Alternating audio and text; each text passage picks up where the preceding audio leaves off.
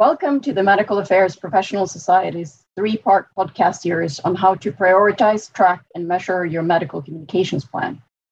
In this third podcast episode, we will discuss measuring and improving the reach and engagement of scientific publications.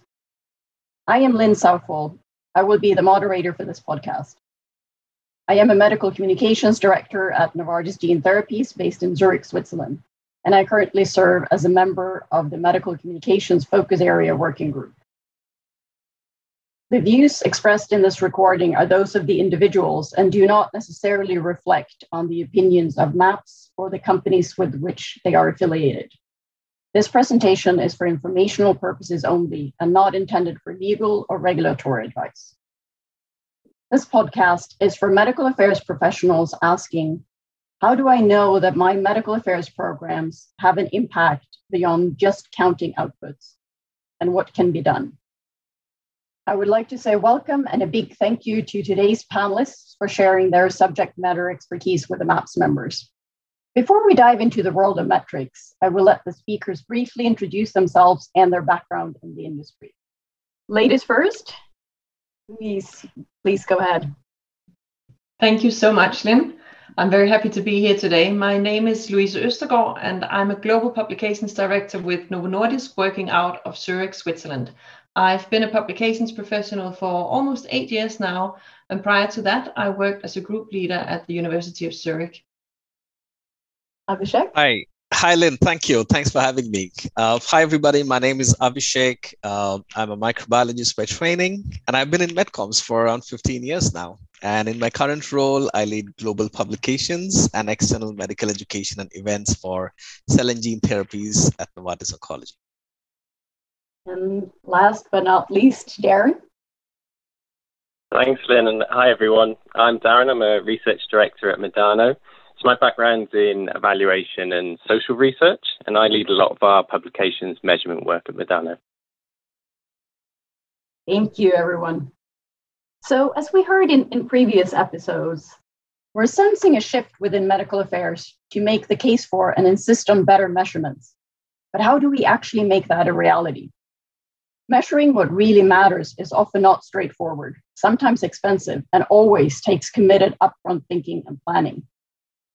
Today, we will look at novel and cutting edge approaches to measurement of publications. In the past episode, uh, we looked at the critical importance of setting clear objectives and selecting measurements that capture the expected outcomes. Now, how can we apply this to publications? If I first go to Abhishek, what are your thoughts around measuring the impact of publications? With what outcome in mind should we measure and what is the value in investing in measurements beyond impact factor? You know, this is such an interesting question, Lynn. Um, you know, each publication in a publication plan should have a predefined role to play. Now, it could be targeting a specific audience or, you know, with a focused scientific narrative. You know, it has to be timed to perfection at a congress, you know, or a journal but uh, how do we measure whether they're really meeting the objective that they were meant to achieve for the team you know in terms of supporting say a strategic imperative or a medical focus area? How do we know whether the data reported is changing the practice of medicine? This is why we need to measure the value of a publication. And this needs to be done in a more holistic way rather than simply focusing on something so traditional like journal impact factors. Louise, what do you think? Yeah, I fully agree with you, Abhishek. These old measures, such as impact factors and number of references, are really not so relevant anymore, or at least they only tell part of the story, right? So, in my opinion, I think we should instead begin to consider what it is that we wish to communicate and to whom, and then we find ways of evaluating if that was indeed uh, achieved. So an important point is also to consider the multi-channel aspect of our publication plans, or actually I should rather say our com- communication plans, since we as uh, publication professionals have certainly moved on from just getting data presented at congresses and published in scientific journals. And this should obviously also be reflected in how impact is measured. Yeah, absolutely. And you know, as as you say, Louise, what we measure needs to reflect what it is we want to communicate and to whom. And I think, you know, Medcoms has changed so much over the last 5, 10, 15 years with new channels, but also new audiences as well. There's, there's just so much that gets missed if we're just relying on things like impact factors or, or citations. So, Darren, what are other relevant aspects that we should take into consideration? Yeah, so things like engagement among patients, healthcare professionals, policymakers, and so on, they're just not reflected in the number of citations. So we need a set of measures that are, are better focused on these audiences. I think the other thing we need our measurement to be able to do is to be able to act off the back of what we're measuring. And, you know, citations just take so long to peak. Uh, you know, at, at, what point there's, there's, it's often too late to do something to, to change the course of a paper.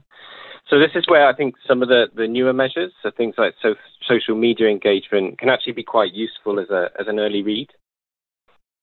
So if we're trying to measure beyond impact factor, what are the key challenges that we face?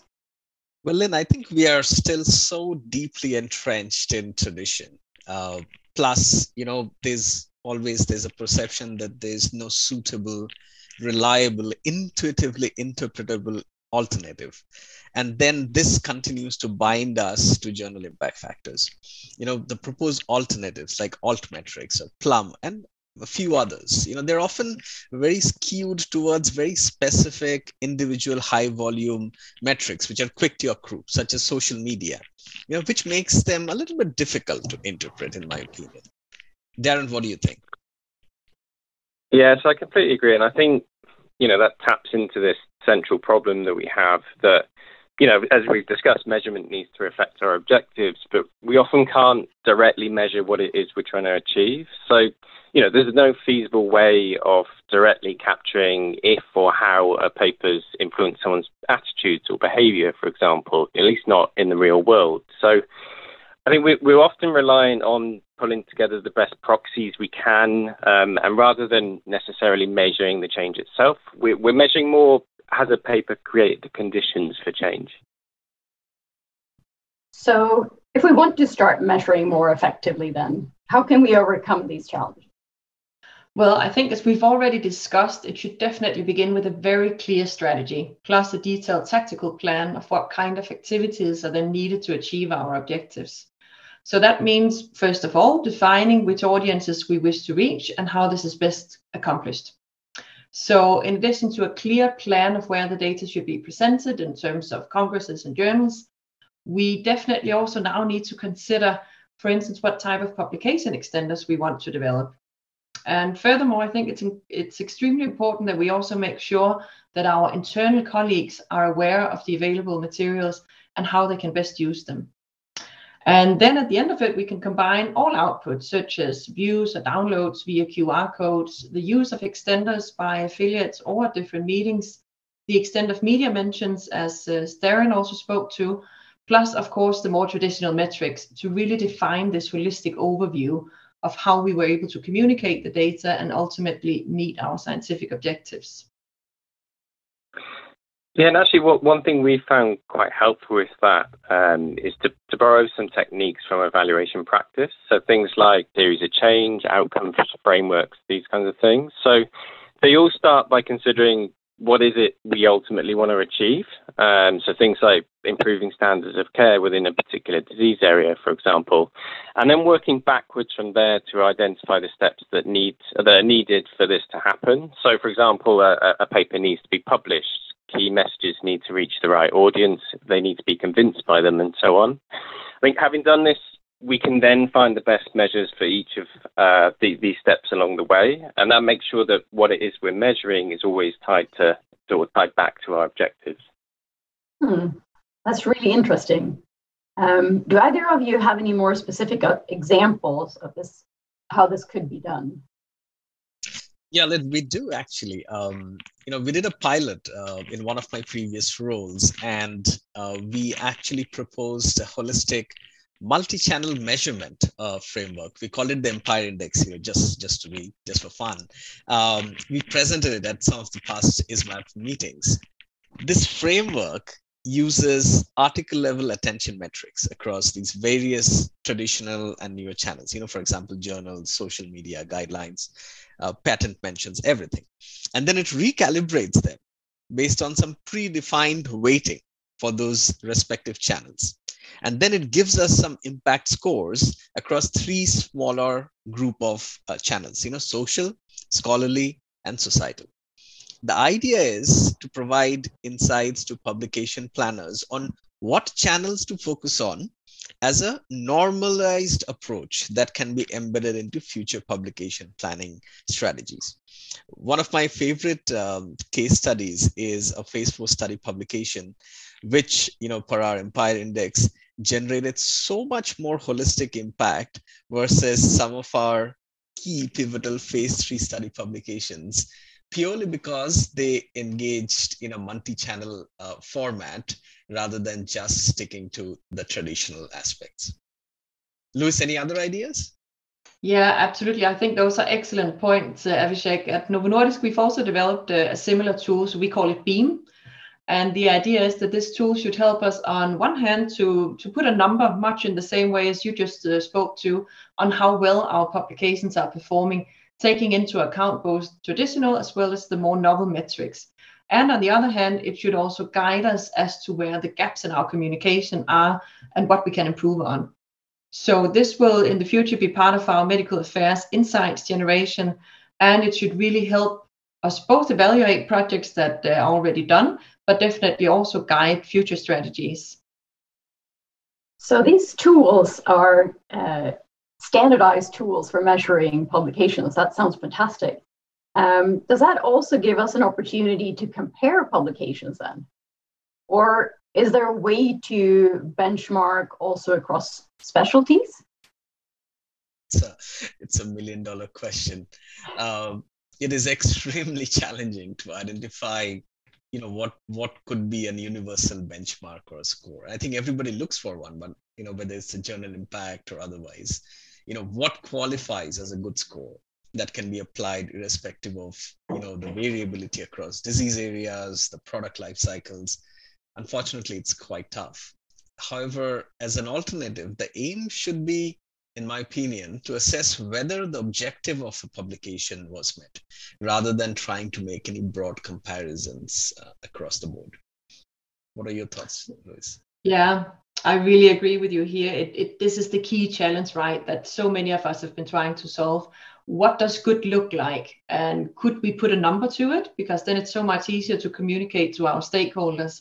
Uh, and I also agree with you. I think one part of the solution is to find a relevant way of comparing your set of publications to a set of similar publications. So I, for instance, work with rare diseases.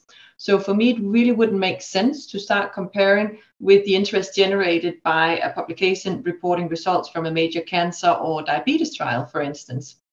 So instead, I should rather define a set of comparable publications. And this could perhaps be from other companies uh, that are working in the same field or, or within a similar area.